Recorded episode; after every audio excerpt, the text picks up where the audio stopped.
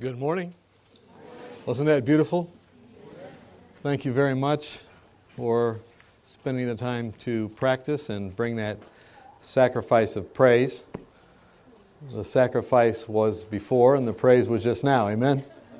So, thank you for that. Uh, Jeremiah 17 talks about having a sacrifice of praise on the Sabbath, and then Hebrews picks up that theme and um, music and singing and rejoicing is such a huge part of true worship. So it's a delight, delight to hear that.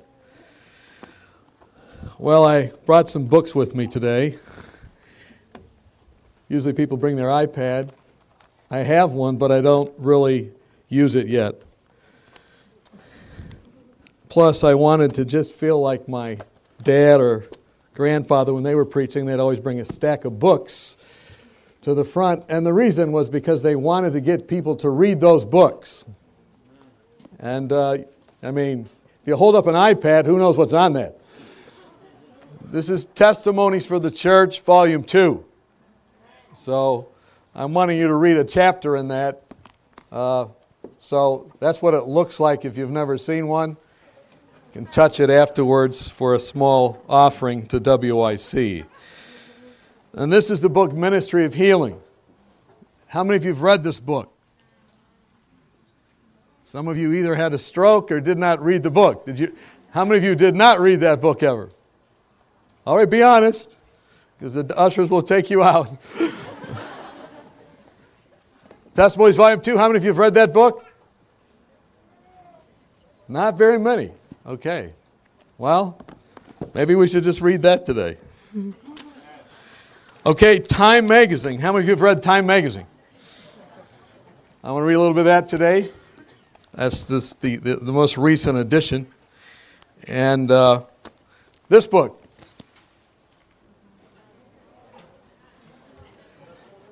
This is the book we're going to study today. All right.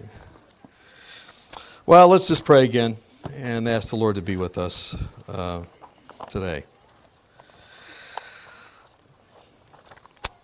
Well, Father in heaven, uh, today we're just grateful for your great love for us, for your kindness to us. And Lord, we just ask that your Holy Spirit would be here with us today and guide us. In Christ's name we pray. Amen. Well, last night, um, those of you who were here, um, we studied together. And how many of you remember what we studied?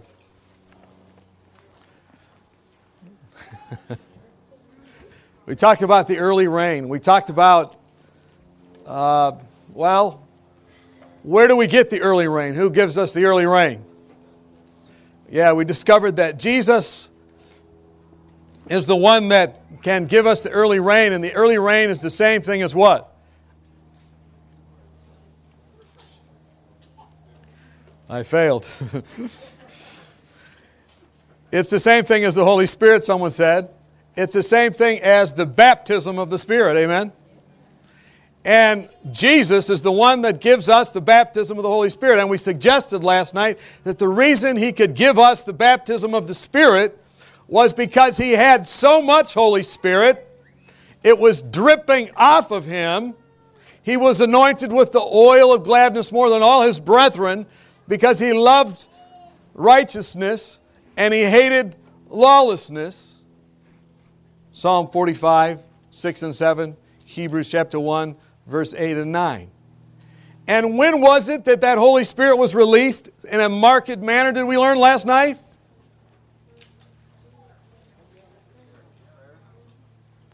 When was it? When was it released on Jesus? You guys should have been here last night. In a sense, it is baptism, yes, but in that marked manner that brought about the early rain. When was that? It was when he died on the cross. And we learned last night that when he died on the cross, when his, when, when his heart was broken for you and me, what we learned was what? That that pierced the heart of God as well. And as a result, streams of water began to flow out of Jesus. John chapter 7, verse 37 through 39. And those streams of water were released in a more marked way. How do we remember that? And as a result, what happened?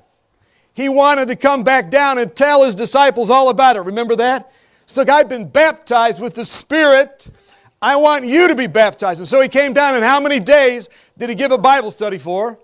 40 days. And for 40 days, he went around. He says, Look, I want you to have some of this. Look at my side. Look at my hands. Those were the very places that had been pierced when that extra portion of the Holy Spirit had been poured out. And so he gave that Bible study. He realized they weren't ready for it. How many of you have ever worked with someone that's just not ready for something spiritually? And you realize there's some other work to be done. And Jesus realized that, so he began working with them because he, he knew that they couldn't handle the power. They could not handle the power unless something happened. What was it? They needed to take care of the things that were between one another.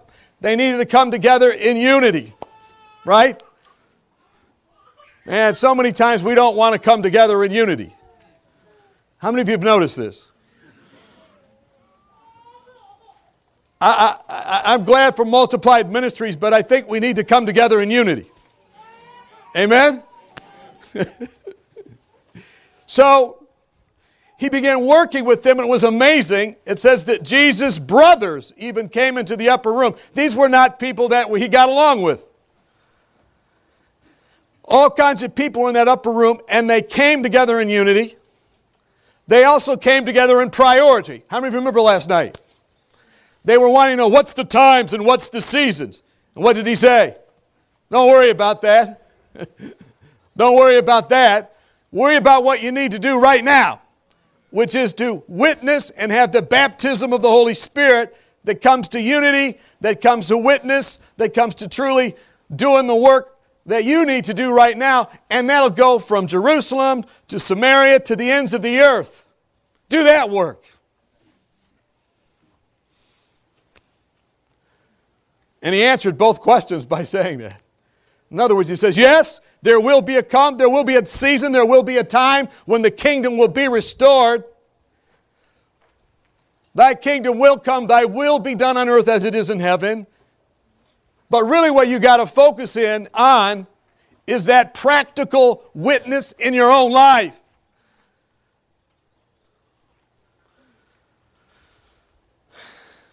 And then what happened? They actually did it. They got together, they prayed together, they stayed together, and in 10 days' time, in 10 days' time, all variance was taken away, and they were of one accord. I love that word, one accord. It's kind of a musical word, it tells me. Did you know that, Doctor? Did you know that? Beautiful. He probably has like 16 anthems on that. One accord, two accord, a complete chord, right? So, one accord really literally means rushing along together harmoniously. Now, you don't want to rush along together unless you're harmonious. How many of you ever played that game where you put your little one foot in a bag and then you're supposed to run? The whole idea there is what? To give the orthopedic surgeon business, right? That's what happens unless you're rushing along together harmoniously. And that's what they started to do. And as they were rushing or coming together harmoniously in that upper room, God saw that He could trust them. And right on time, the psalm, Psalm 133, came into play. Hinamatovu manayim sheverakim gam yakad. How good and pleasant it is for brethren to dwell together in unity. It's like the oil that comes down on Aaron's beard and then his robe all the way down. And that's what happened. The high priest was in heaven. now his will was being done on earth as it was in heaven, and that manifestation, the baptism that Jesus had been baptized with, the baptism of the Spirit that had come in a marked manner because of the culminative act of dying on a cross, which really represented every day he came to this earth, and every moment he said, Not my will, but thy will be done. That's what the cross was. That was all poured out and now it was poured out on a receptive people.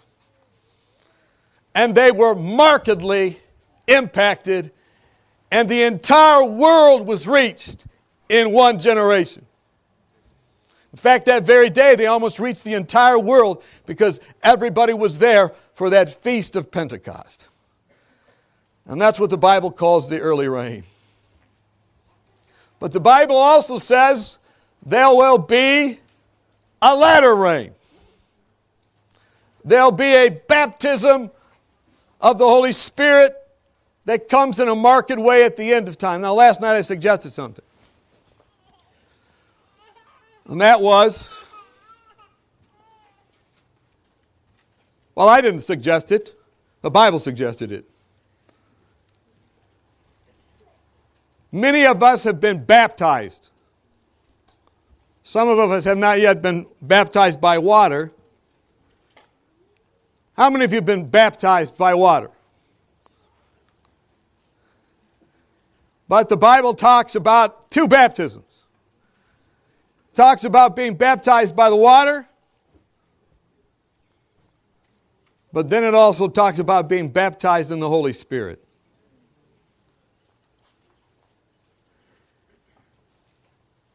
And I want to just suggest again, kindly and humbly, but I think that's our biggest need. That's our biggest need, isn't it? Baptism in the Holy Spirit.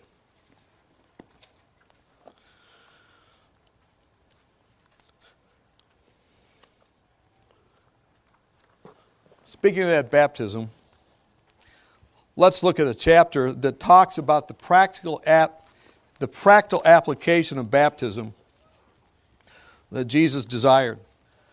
Go to Luke chapter 3. In our scripture reading today, we heard the first several verses about how John the Baptist, verse 3, went around preaching a baptism of repentance for the remission of sins. And then he painted this picture, quoting the Isaiah the prophet, saying, The voice of one crying in the wilderness, Prepare the way of the Lord, make his path straight, every valley shall be filled, every mountain and hill brought low, the crooked places shall be made straight, and the rough ways made smooth, and all flesh, all flesh shall see the salvation of the Lord. Now, that, when that is ultimately fulfilled, what is that? That's the latter rain. All flesh, seeing the salvation of the Lord. That's not only understanding what Jesus said, but it's understanding what he did. And it's not only understanding what he did, it's doing what he did, and it's teaching what he taught. Those are the two things that the baptism of the Holy Spirit will bring. And then he begins to explain it.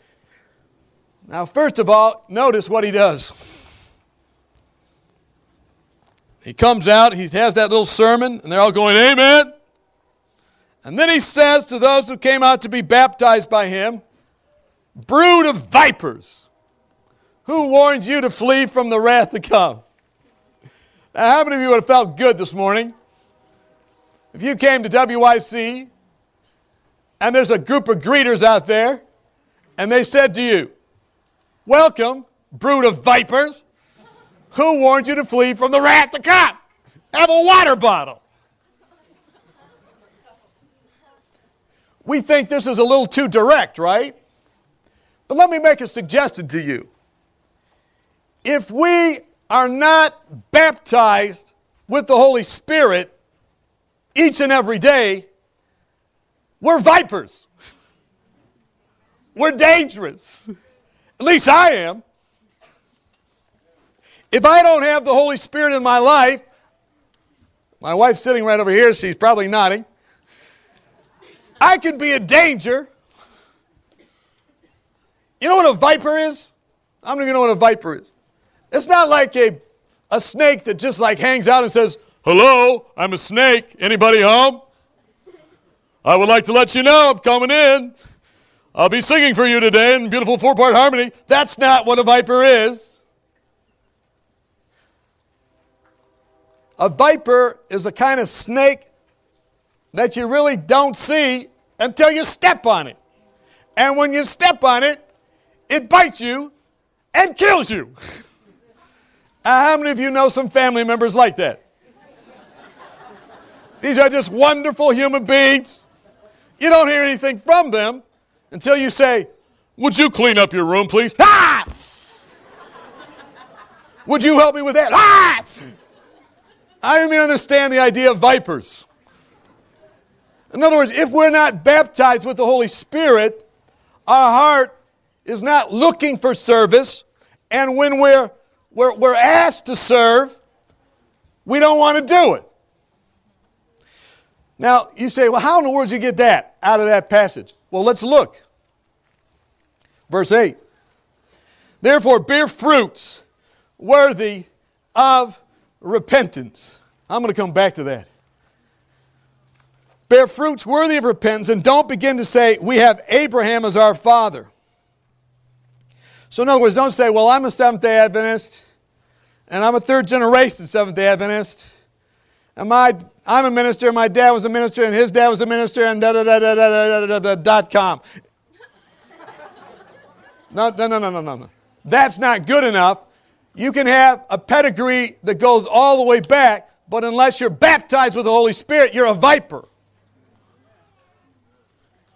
For I say to you that God is able to raise up, He's able to raise up children of Abraham from these stones. So, in other words, I found my notes finally. I was looking for. in other words, in other words, nobody's born on the bus. Nobody's born on the bus. And you can fall off the bus at any time. I think in GYC, WYC, we've learned that, haven't we? where we've had some leaders many times, maybe even disappointed us a bit. But the point is, I don't care how high up or low down we are or feel we are, and there's many times a difference. We need the baptism daily, moment by moment, of the Holy Spirit. Amen? Amen? All right. Now look at this. I find this fascinating. Then he begins to describe what the baptism of the Spirit is.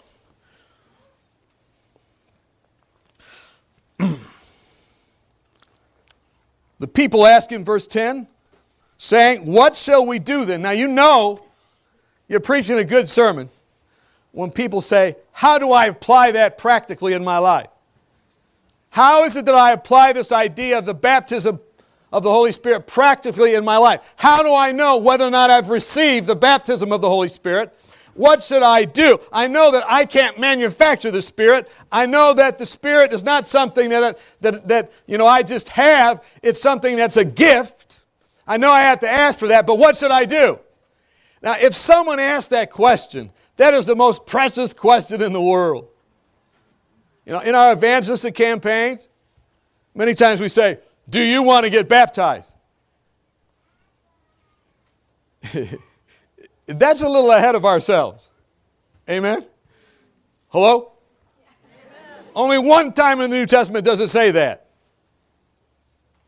Paul says, What hinders you from being baptized? Just once. Everywhere else, the key question 16 times in the New Testament is, What must I do? What can I do?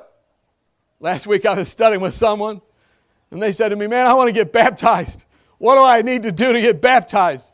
I said, What are you willing to do? Anything. I'll do anything. Whatever Jesus wants me to do, I'll do it. I'll get ba- I want to be baptized. And she started baptizing herself right there with tears. anything.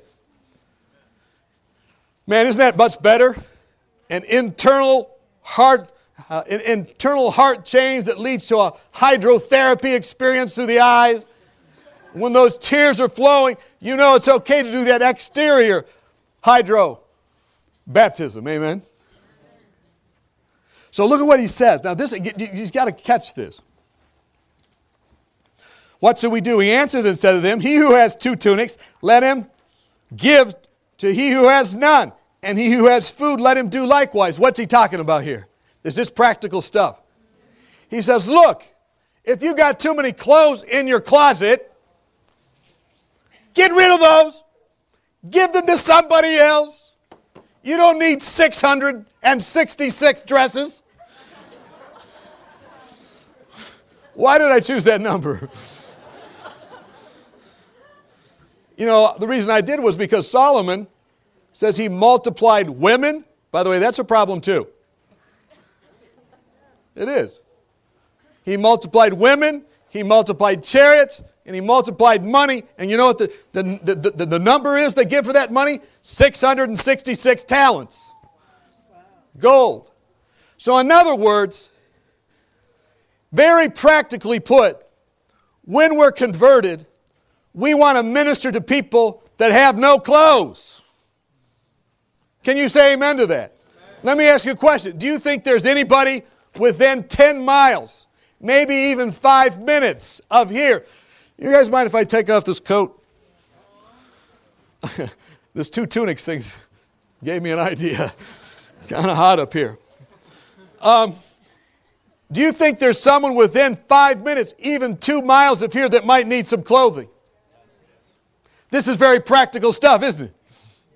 So, what he's saying is, by the way, most people back then only had one tunic, and it usually was made by their mother.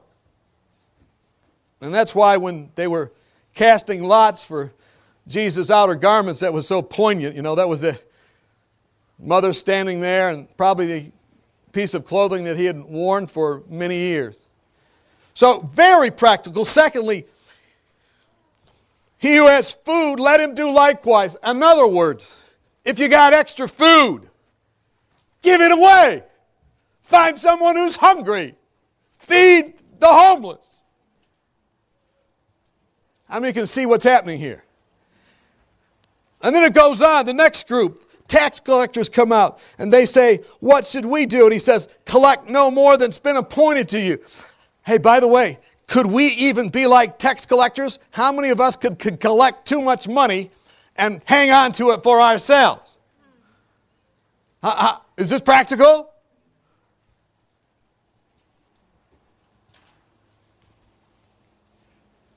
Uh, Are there some people out there that need financial help? Should we help them? Do you understand what he's explaining? He's saying, look, I'm going to baptize you with the water here, but what you really need is a baptism of the Holy Spirit. Water, fine, easy enough. Holy Spirit, that's applying it with your clothes and with your food and with your money and with your attitude and with your power. Next, it comes down to the soldiers. Don't misuse your power or authority. And then the punchline comes.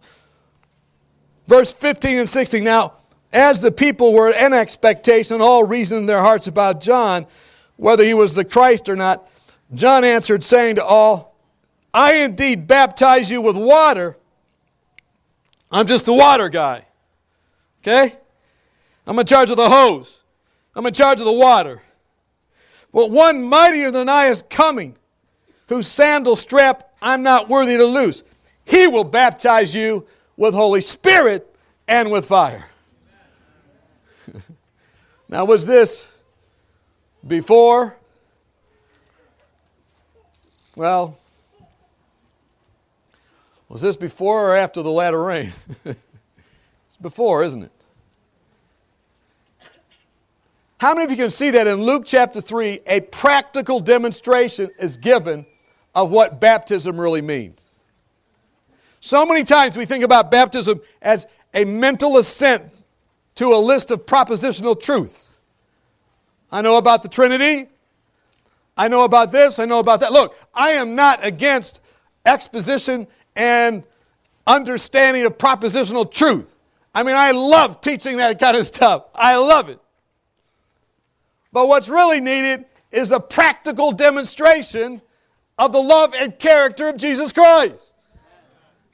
Now, I happen to think that probably understanding his teachings go part and parcel with that, but could it be that in our ministry and in our ministries and in our witness and in our whole philosophy of life, we've kind of compartmentalized these?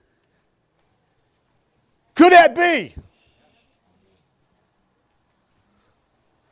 Maybe when we're getting kids ready for baptism, we should go into the house and say, look, Bible says every mountain will be brought low, and every valley exalted, and all the crooked places will be made straight. Mom and dad, are there any crooked places in this little kid's life that need to be made straight?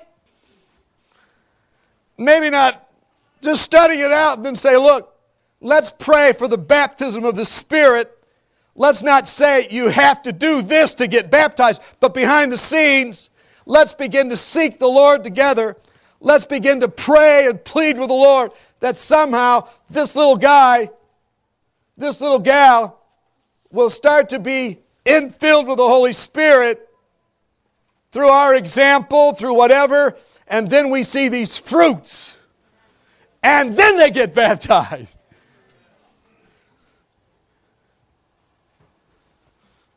Well, we knew Johnny was converted when he painted the neighborhood. All the homeless people, he was giving them food. And so now we've decided that he should be baptized. Amen? This is the picture that could there be a disconnect? Could this be a problem that we're having? All right, let me look at my notes. You know, this early rain, we talked about it. First of all, started with Jesus, then he wanted to share it with others. And what I've just shown you is what he really wanted them to have is Acts chapter 1 practical power in witnessing. They wanted them to have the truth, that's what he taught, but he wanted to do what he did, that's what he did. What he taught and did. And it had to come from a heart of love.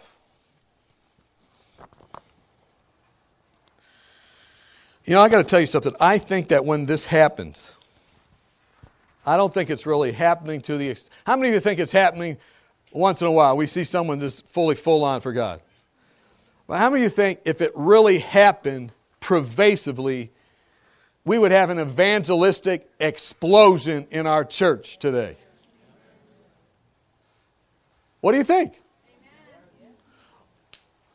What do you think if this week you emptied out your closet and gave away everything to people that were in need, one of them might be in church with you next week. Amen? I don't know if you're feeling that or not. Do you like to give things away? I was over in London. I was preaching there, and they had this offering appeal. And these three little ladies got up front and they, they started saying, Give, and it will give back to you. Pressed down, shaken together, and flowing over. Give, and it will give back to you. That's what they were singing. And they said, Don't sing with us. You can only sing if you give an offering. And then they passed the plate, the first aisle, and the second aisle, and pretty soon by the end, everyone was, Give, and it will come back to you. And I liked it because it was demonstrating the truth that as we give, in these practical ways, He gives back to us. How many that's true? Uh, my Uncle Frank, someone told me they met my Uncle Frank. I don't know who it was here last night. This guy was the this guy was baptized in the Spirit. I believe he still is. He, he was a barber. He still is. You know, he'd give free haircuts. He'd visit people in their homes. Some of you folks don't need free haircuts, brother. and so he couldn't have ministered to you. but he would go give these free haircuts. And, and, and, people would start giving him stuff. Did you know that over his lifetime, as far as I know, he has been given four houses? four houses. And he's been given about 16 different cars. Last time I saw him in Kansas, he's driving this Cadillac. Hmm, and I go, Frank, where'd you get the Cadillac? He goes, Oh, you know, someone, uh, someone gave it to me, but I'm fixing to give it away to someone else. He has had more cars and more houses, and he doesn't even make as much money as most of y'all. But because he gives, not only do people love him, they give to him, and he becomes a conduit of giving. Amen? This is the baptism of the Holy Spirit. I mean, he would have them in his barber chairs and he'd go, okay. He'd, he'd listen to what their problems was, and then he would take a DVD or something and he'd click it in the TV. They couldn't just watch any television program. It had to be related to their need. And then he says, and then I just keep cutting.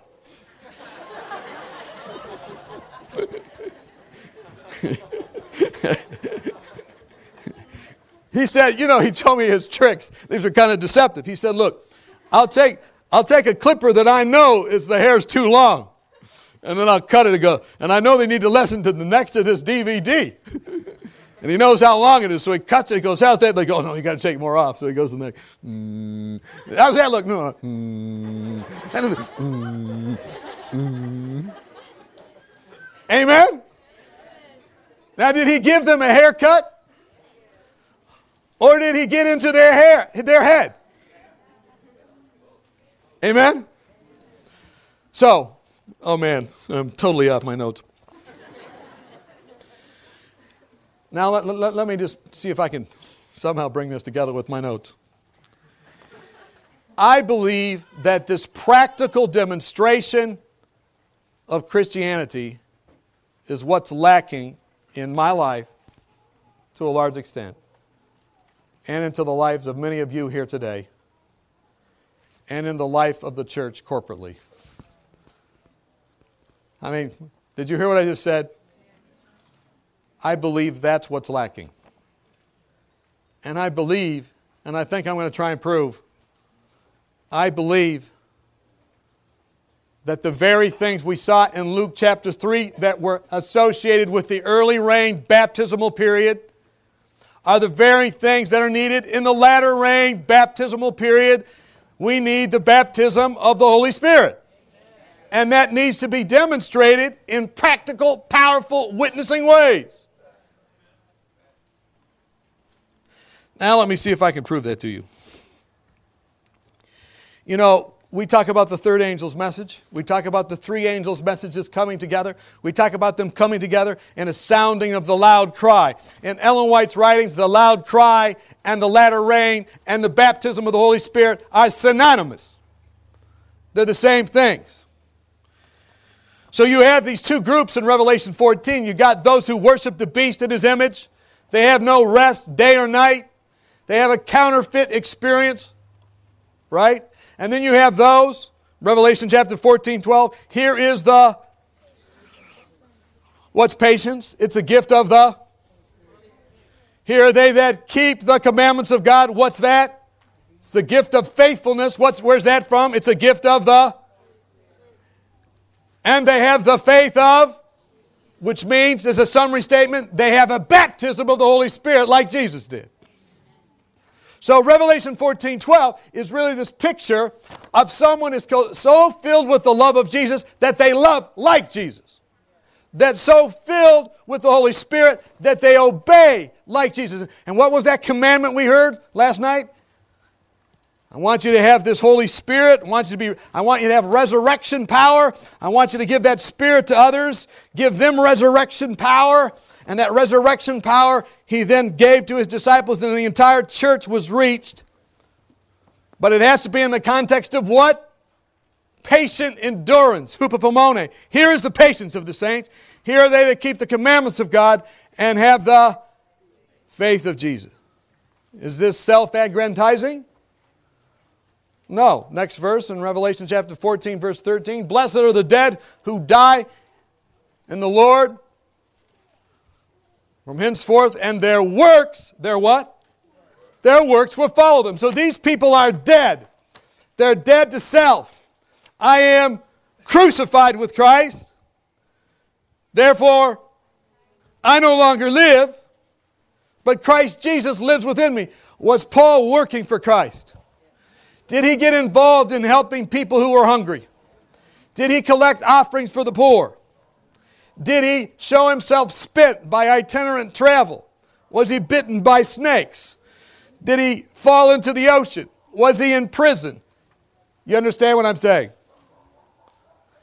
So, this baptism of the Holy Spirit described in the third angel's message is a death to self that demonst- then, then what happens? There's the demonstration of Holy Spirit power, patient endurance in obedience to Christ, and living like Christ. By the way, what did Christ do the most of?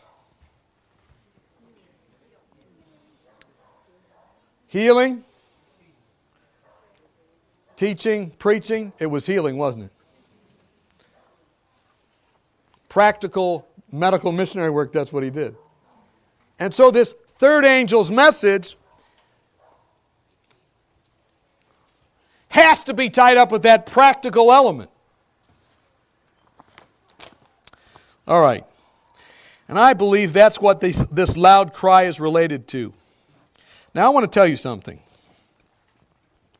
The purpose of the Adventist church is to give that loud cry.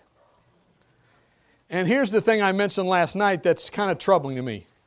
Did you realize that at one point in this church's history, Ellen White said they were beginning to give the loud cry? How many of you realize that? Let me read that to you for those of you who don't, haven't heard that.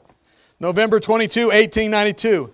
The time of test is just upon us, for the loud cry of the third angel has already begun in the revelation of the righteousness of Christ, the sin pardoning Redeemer. So the loud cry, she said, the third angel's message had already started, and it says, There is this is the beginning of the light of the angel, Revelation 18, whose glory shall fill the whole earth. So it had begun. This was written in 1892, just four years after that 1888 message. Finally, there was a group of young people who were preaching. They would have been the GYCers, the WYCers of the day. And they began preaching. And when they began preaching, people began to fall in love with Jesus and the cross. They began to understand something about the baptism of the Holy Spirit. My great grandfather came in to the church right around that time. I still have his sermons. I just looked at him in my file yesterday. You know what his sermon was called? Receive ye the Holy Ghost. How to have the baptism of the Holy Spirit. How it was that time. But the, the sad thing is, even though that theology was right, they never started to get around to that practical aspect and pretty soon they began to dry up. They tried to start, they started to dry up in their hearts. So they said, What am I going to do? So they discovered the Laodicean message, and in 1858 was the first time, but then it was more pronounced. They began to preach this message of Laodicea, but that was rejected. Jones and Waggoner and their preaching were rejected largely by the church. There still is a debate today, even today. There's a conference, another part of the country, that's an 1888 study committee and there was, there's this debate that goes back and forth in the church. But the fact remains that the prophet of the Lord said that at one time the loud cry had become, had begun, and the Holy Spirit had begun to be poured out. There's another group in the church today that says, oh, no, no, no, no. Ellen White was wrong. it was wrong. What we really need to do is turn back to a basic understanding of Christianity. Jones and Waggoner's understanding Christianity was all wrong. They were kind of extremists. Look what happened to them. And we just need to hear righteousness by faith as preached by a hyper Calvinistic justification by faith only message. Don't worry so much about what you do. Don't worry about so much about what you say. Jesus did and said everything and if you mess up, He's there for you, got it covered. Don't worry too much. Don't worry, be happy. That's that kind of sloppy agape, sappy, mamby pamby approach. There's a, a, a, a, splitting apart of justification and of sanctification, saying, look, If it happens, it happens, praise God, but if not, don't worry. Early readers were basically wrong. Ellen White was wrong. She's just a devotional author. How many of you have ever heard this? You see the problem with all that? How many of you see a problem with that? Look, it might be alarming to someone if I say this, but you know, there's more evidence that Ellen White had the Holy Spirit than anybody else in this room. I mean, if one of us died today, I hate to admit it, even for myself, we would never come to the stature of influence that Ellen White had on the world. How many you, is, does that trouble you at all? I don't care if we'd live 100 more years, we wouldn't have that influence because you know why? She allowed the baptism of the Spirit to come on her. She didn't just talk about these things, she actually lived these things. Did she, did she, did she believe in pure doctrine? But did she take people into her home? One time she had 47 people staying in her home. She'd bring all kinds of people into her home. She would be like, okay, I got to get up in the morning and start writing this and that. And she'd write, write, write. Then in the afternoon, she'd deliver things right over here in Elmshaven. She would dry all these different uh, fruits and different things over there. Now they're all drunk. But back then they had these different orchards of different things, and she'd dry those apricots and this and that. And she said, We got to send these to the people around the world. We got to do this, we got to do that. And by the way, this evening I'm going out in the carriage. I'm going to take some soup to Mrs. So and so, and then we're going to do. How many of you have ever read the stories of Ellen White? Even when she's 80 years old, she's more effective Christian than me. And it was really measured by what? Practical godliness.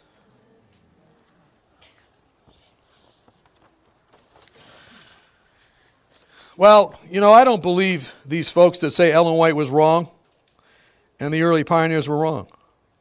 I don't believe them. I think we need to see a justification and sanctification that are coming together. And I believe that the Bible says this the just, that's justification, shall live, that's sanctification, by faith. Amen? Amen? And you know, depending on who I'm talking to, maybe the focus needs to be more on the just because they're overburdened with the overwhelming burden of sin. And maybe some I talk to needs to be shall live because they're saying, I, I, I just have enough here by faith. But we need those messages together. Amen. The just shall live by faith. In fact, that's why I think Ellen White could say that the third angel's message is justification and verity because it's the just and sanctification coming together. Amen? All right, now, all right. This is a, tro- this is a problem. But let me now get to the main point. Look at Isaiah now, chapter 58.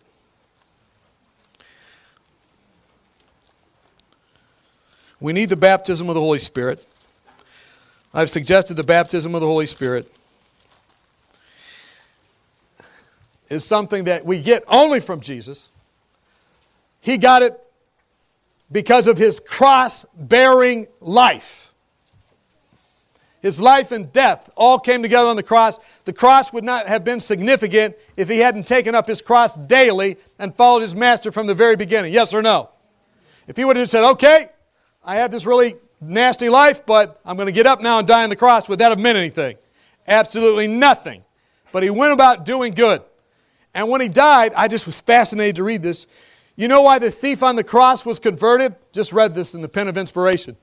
As the thief hung there, saw what Christ was going through, it says that he recalled to mind all the healing this man had done.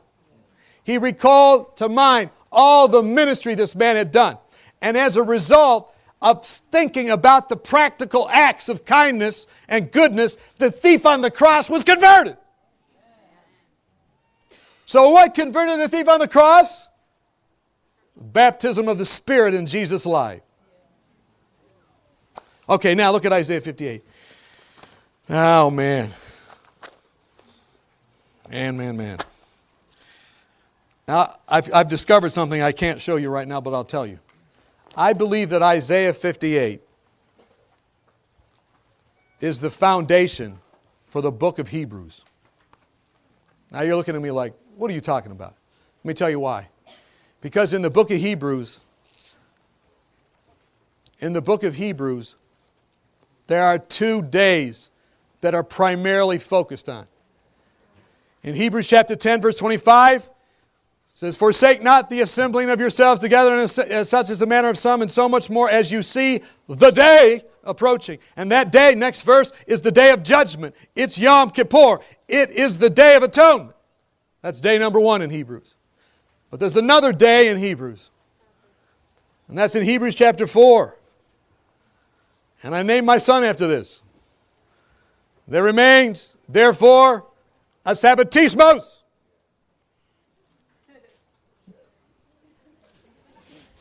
He's smiling at me. A Sabbatismos, a Sabbath keeping for the people of God. Rest for your works, enter in his works, it says next. What are his works? Both days are connected with works. The Sabbath is connected with works, and in Hebrews chapter 10, it talks about exhorting one another to love and good works. Two days, two pictures of good works. And I believe Isaiah 58 is the key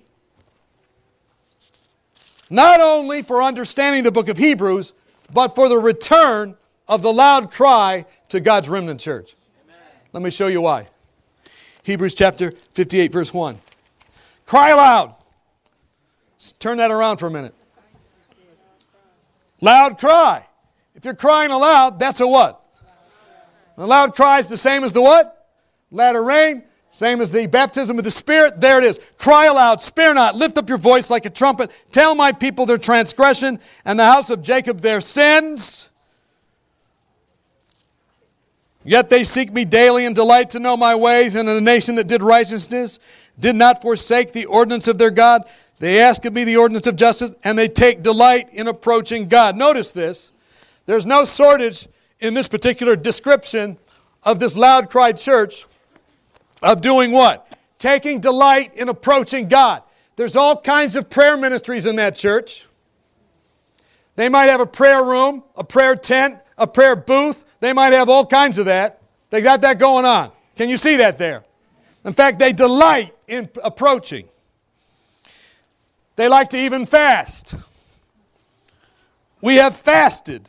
Into verse 3, we have afflicted our souls. Can you see that these are all Day of Atonement words? affliction of souls, fasting, prayer days, seminars, GYCs, LMNOPs, QRS, TUVs, XYZs. How many of you get the point? So they have that down. The problem is, the problem is what? Verse 3 Why have we fasted, they said, and you have not seen? So they, they're of a Day of Atonement people. They understand that message. Notice also Isaiah 58, verse 13. If you turn your foot away from the Sabbath, from doing your pleasure on my holy day, call the Sabbath the delight, a holy day of the Lord honorable, and shall honor him, not doing your own ways, nor finding your own pleasure, nor speaking your own words. Then you shall delight yourself in the Lord. So they are a Sabbath keeping people. How many of you have ever had a sermon preached using that text? How many of you have ever had that? Both of those. But the problem is, the problem is, the same element that was missing here in Isaiah 58 is the element that may be missing here in 2012. The problem is, all those things are happening. They've got Bible prophecy seminars. I believe in Bible prophecy seminars that proclaim the Day of Atonement message, that proclaim the Sabbath message. They may be baptizing lots of people with water, but there's not something happening with the baptism of the Spirit that's displayed in practical ways. Amen? Now I'm talking to young people now because we messed it up. Look at anybody next to you, and if they have blonde hair like me, Why are you saying gray? Snow on the mountains, huh? Um, you know, we've been here too long, and I think anybody that has hair my color or or even if it's dyed and I know it's my color.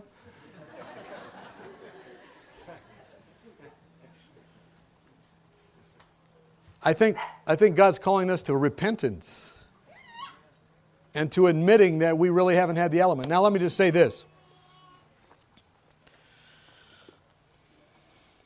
Right in the middle of Isaiah 58, then, it gives the antidote.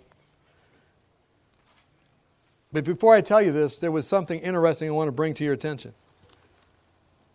Back in 1892, 1893, I can't remember exactly the date, I have it in my notes here, but there was a general conference that was called.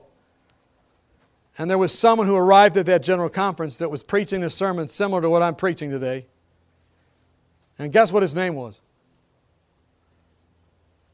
John Harvey Kellogg. Jones and Waggoner were there. Ellen White was there. John Harvey Kellogg was there. He preached five sermons. Five sermons. Here they are. I wish I had time to read them to you. You know what those sermons said? They said, Look, we're preaching the first part of Isaiah 58, we're preaching the last part of Isaiah 58, and we're preaching that the loud cry has begun. But where are those works? Where are those things from the middle of Isaiah 58? Where is that? Where are those works? Do you think that the ministers of that age liked that? Were they happy with his preaching? Do you think the people in charge of all the different ministries that day were happy with what John Harvey Kellogg said? In fact, they were so displeased with John Harvey Kellogg that they never published these sermons in the General Conference Bulletin. They never made it in. They said, Well, those are nice sermons, but uh, we can't afford to put them in. Money's tight.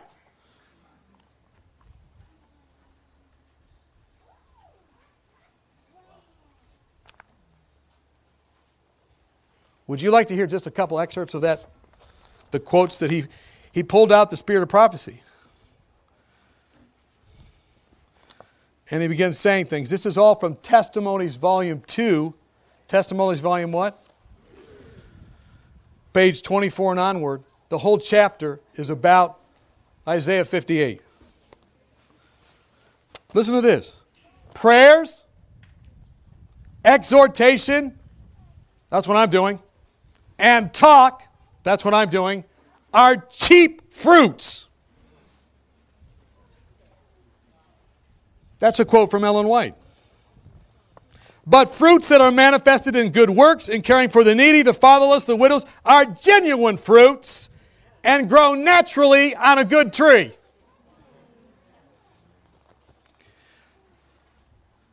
Testimonies, Volume 2, page 25. All are praying.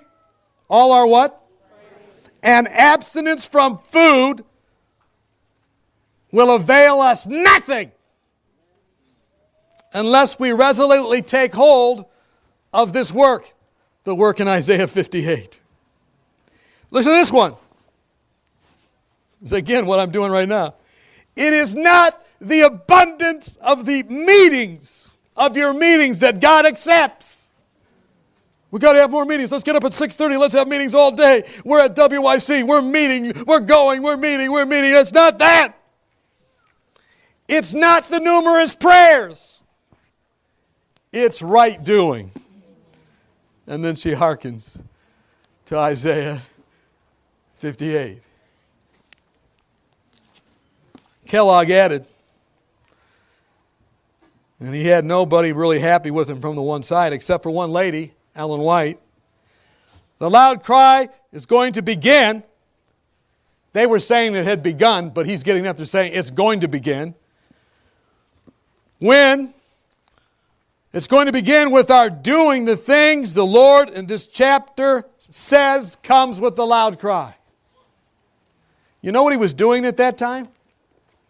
He says, Look, I don't want to just tell you about it.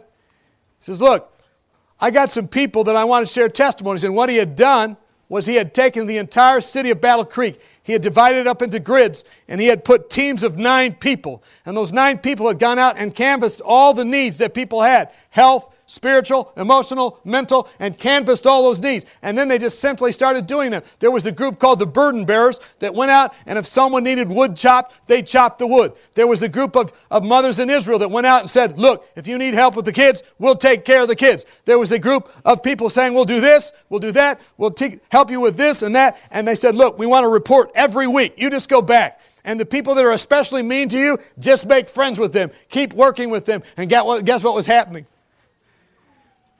There was a revival coming in Battle Creek.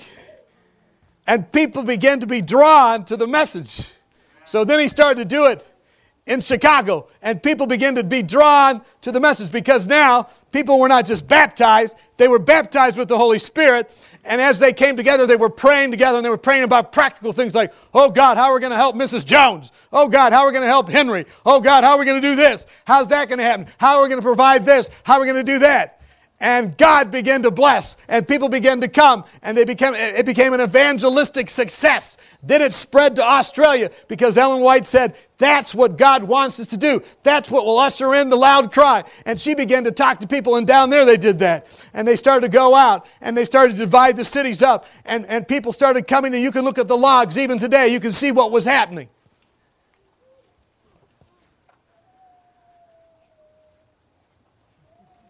Ellen,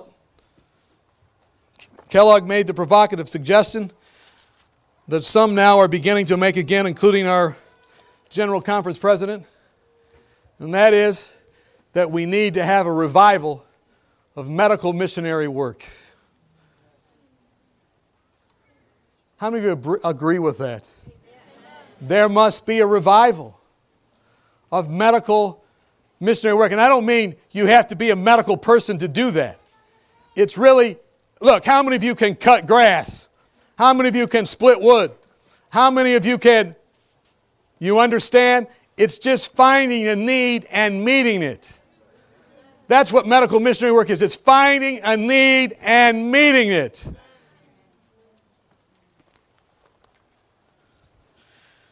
What's the promise if between these two core doctrines of Adventism, the Day of Atonement, verse 1 to 3, the Sabbath, verse 13 and 14. What is the antidote for this idea that God is not heard or not seen, is not answering? Verse 3, it's found in verse 6. Is this not the fast I have chosen? To loose the bonds of wickedness, to undo the heavy burdens, to let the oppressed go free, and that you break every yoke. Is it not to share your bread with the hungry? And that you bring your, into your house the poor who are cast out. And when you see the naked, that you cover him, and you do not hide yourself from your own flesh. Now, you want to understand what that means? You want to understand what that means? You want to understand practically what that means? I want you to take Testimonies, Volume 2, and open it up to the chapter called Doing for Christ it's basically tells you exactly what that means. Man, it talks, it starts out with this idea of cheap fruits versus genuine fruits. It talks about Matthew 25. If you've done it unto the least of these, you've done it unto me. It then talks about pure and undefiled religion. It talks about, uh, about it, it says, look, if you really want to see Jesus, how many of you want to see Jesus? How many of you like to see Jesus today? Listen to this. It was I who was hungry and thirsty. It was I who was a stranger. It was I who was naked. It was I who was sick. It was I who was in prison. It was I who was famishing. It was I, it was I, it was I, it was I. And she basically said, if you want to see Jesus, go take care of all those types of people and you'll see Jesus and you can see him good news today. I love this part. Throughout the chapter, I don't have time to I don't have time to read it all. How many of you want to read this? You know what she says? She says, There's angels all around us, and sometimes we don't know it, but we're entertaining angels. She's quoting the apostle there. Or, you know what I'm going to call them? Strangels. Because they're strangers, but they're really angels. This is a new word. How many of you want to see some strangels? Strangels. And they're all around. And guess what she says? She says, the poor. She says, all these kind of people that you see and maybe drive by, these are people that are sent to test whether or not you have the baptism of the Holy Spirit. Strangels. They're all around. Then she deals with all the objections. She talks about who you should serve orphans, children, believers who have lost their homes because they've come after the faith, pilgrims and strangers. And that's where I came up with that idea of strangers, poor. She talks about the poor. Then she talks about cooking. Listen to this one. I have heard many excuse themselves from inviting to their homes. And they say, Why? I have nothing prepared. I have nothing cooked. Amen. How many of you have ever heard this? And then she goes on. If you don't have anything prepared, if you have no bread, sister, imitate the case brought to view in the Bible. Go to your neighbor and say, Friend, lend me three loaves, for a friend of mine in his journey has come to me, and I have nothing but set before him. We have not an example of this lack of bread ever being made an excuse to refuse entrance to an applicant. And then she says, Look, Elijah came to the widow of Sarepta. She shared her morsel, and guess what happened? A miracle was done. Strangers. Goes on, well, wait a minute, you say I have poor health. Oh, I can't do it because I have poor health. Oh, you got poor health? Some plead their poor health. They would love to do it if they had strength. Such have long shut themselves up with poor feelings, sufferings, trials, afflictions, and this has become their present truth. You who are suffering with poor health, there's a remedy. If you clothe the naked, Bring the poor that are cast out into your house. Deal thy bread to the hungry. Then thy light shall break forth this morning, and thy health shall spring forth speedily. And she quotes Isaiah 58. She goes through every objection. She says this do not be don't wait to be told what to do oh no one at my church has organized this there's no one calling me to do this oh no it is I, if someone organized it i'd be right don't wait for that just go there's no personal ministries leader. No, you are. She talks about single moms. She talks about boys. She talks about bringing them in and teaching them how to work, but not just teaching them, showing them love and affection. She talks about how to open your heart and how to open your home. She talks about, oh man, I could go on. And then she does this on page 32. She says, Two sons of Zebedee came and asked Jesus, Can we be in your kingdom? Jesus answered, You don't know what you ask. Are you able to drink the cup that I shall drink, or be baptized with the baptism wherewith I'm baptized? So she likens the entire chapter to the baptism of the Holy Spirit.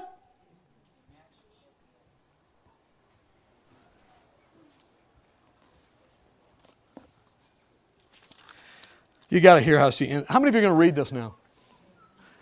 You got to read this. She talks about it again and again.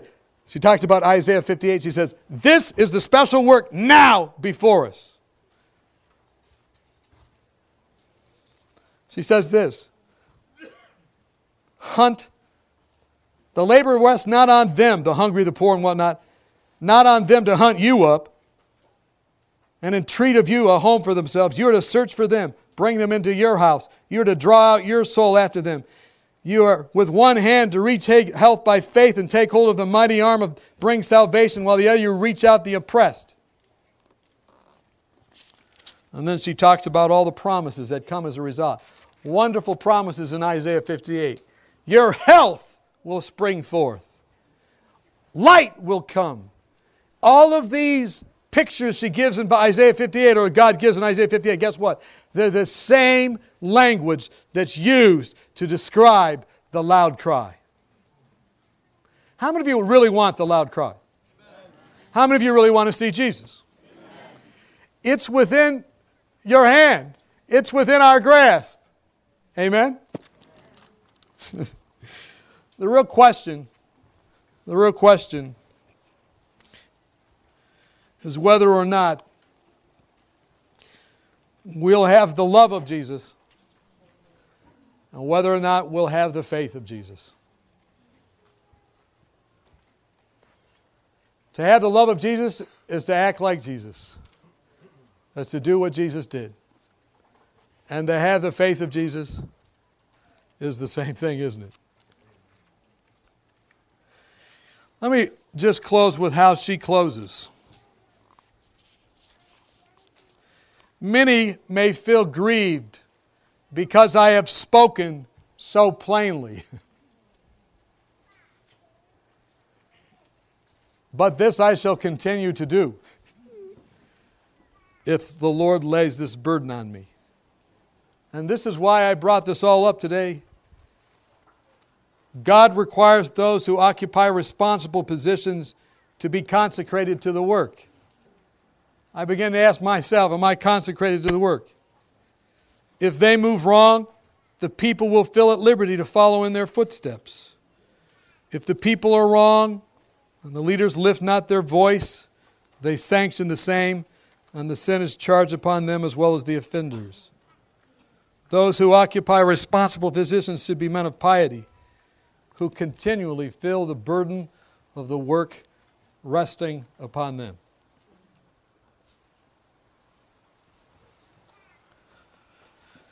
Basically,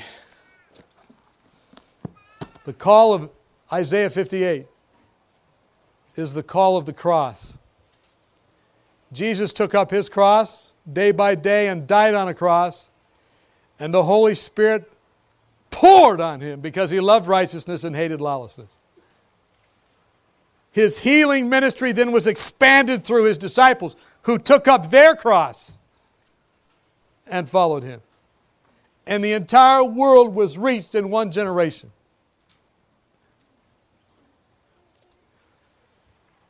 And as go or as went the early rain, it's the same prerequisites for the latter rain.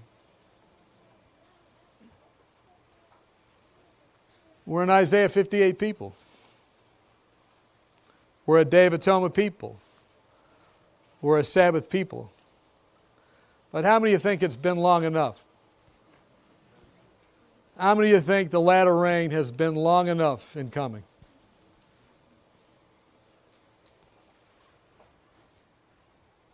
And how many of you just want to confess that many times you just complained that nobody else is doing what's right? I'm so thankful for our General Conference leadership. They're trying to do what's right. They're trying to give a course and direction. But even if they didn't, how many think God still wants the latter rain to come? I'm going to invite our quartet to come up. And we're going to close. I'd like you to, I think there might be some words on the screen, but we're going to sing. I'm going to Calvary.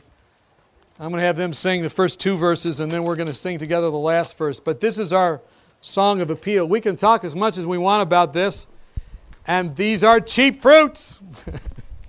All my preaching today was cheap. Talk is cheap. But how is it going to play out? Will the Holy Spirit cause us to give one tunic away? Will the Holy Spirit have us share our bread? Will the Holy Spirit lead from our knees to actions? Will we follow the Master? Now, listen to these words as they sing, and then we'll sing the uh, last verse I am going to Calvary. I am going to Calvary. Would you like to come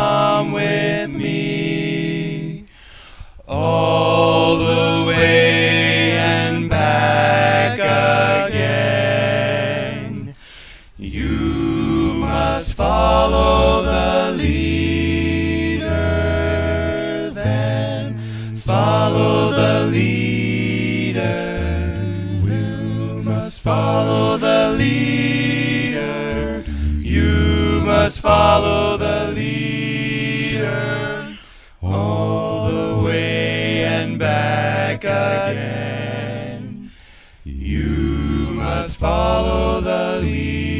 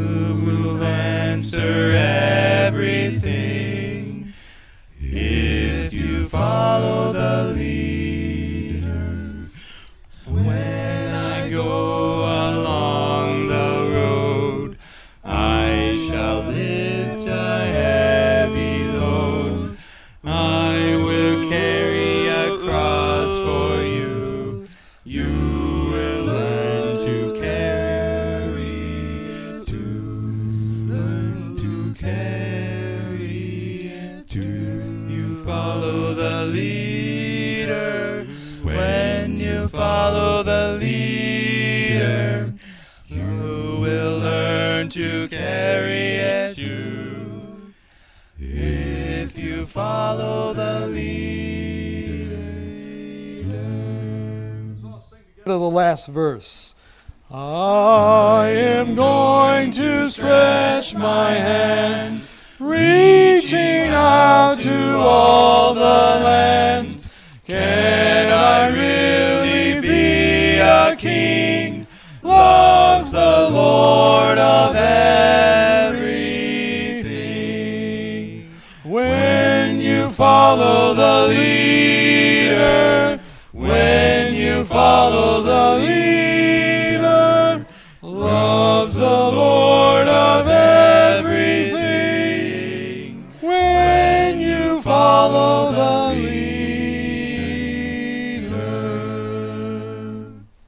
You see the appeal in that song? Jesus said, I'm going to Calvary. Would you like to come with me? It's enough to look at the cross is not enough. Jesus calls us and he pleads with us. He says, Take up your cross and follow me. And just as when he took up his cross and followed the Master's bidding, and the Holy Spirit fell on him, the assurance is the same to us today that as we take up his cross, that Spirit falls on us as well. Do we need that Spirit? Do we long for that Spirit? Let's pray together. Father in heaven, today we're thankful to be a day of atonement people. We're thankful for that message. We believe we're living in the time of the end. Lord, we're thankful for that Sabbath message. We're thankful that on that Sabbath day you did seven healings and you demonstrated the Isaiah 58 aspect of the Sabbath. And today, as we go on outreach, we ask that you would go with us, that you would, you would give us patient endurance if that's what we need to learn, that you would give us obedience to the faith as we go, and that you would increase our faith. Give us the faith of Jesus, that you would pour out your Spirit on our lives today, and that you would bring that latter rain to your people. And we thank you, and we come in Jesus' all powerful name. Amen and Amen. This media was brought to you by Audioverse, a website dedicated to spreading God's Word through free sermon audio and much more. If you would like to know more about Audioverse, or if you would like to listen to more sermons, please visit www.audioverse.org.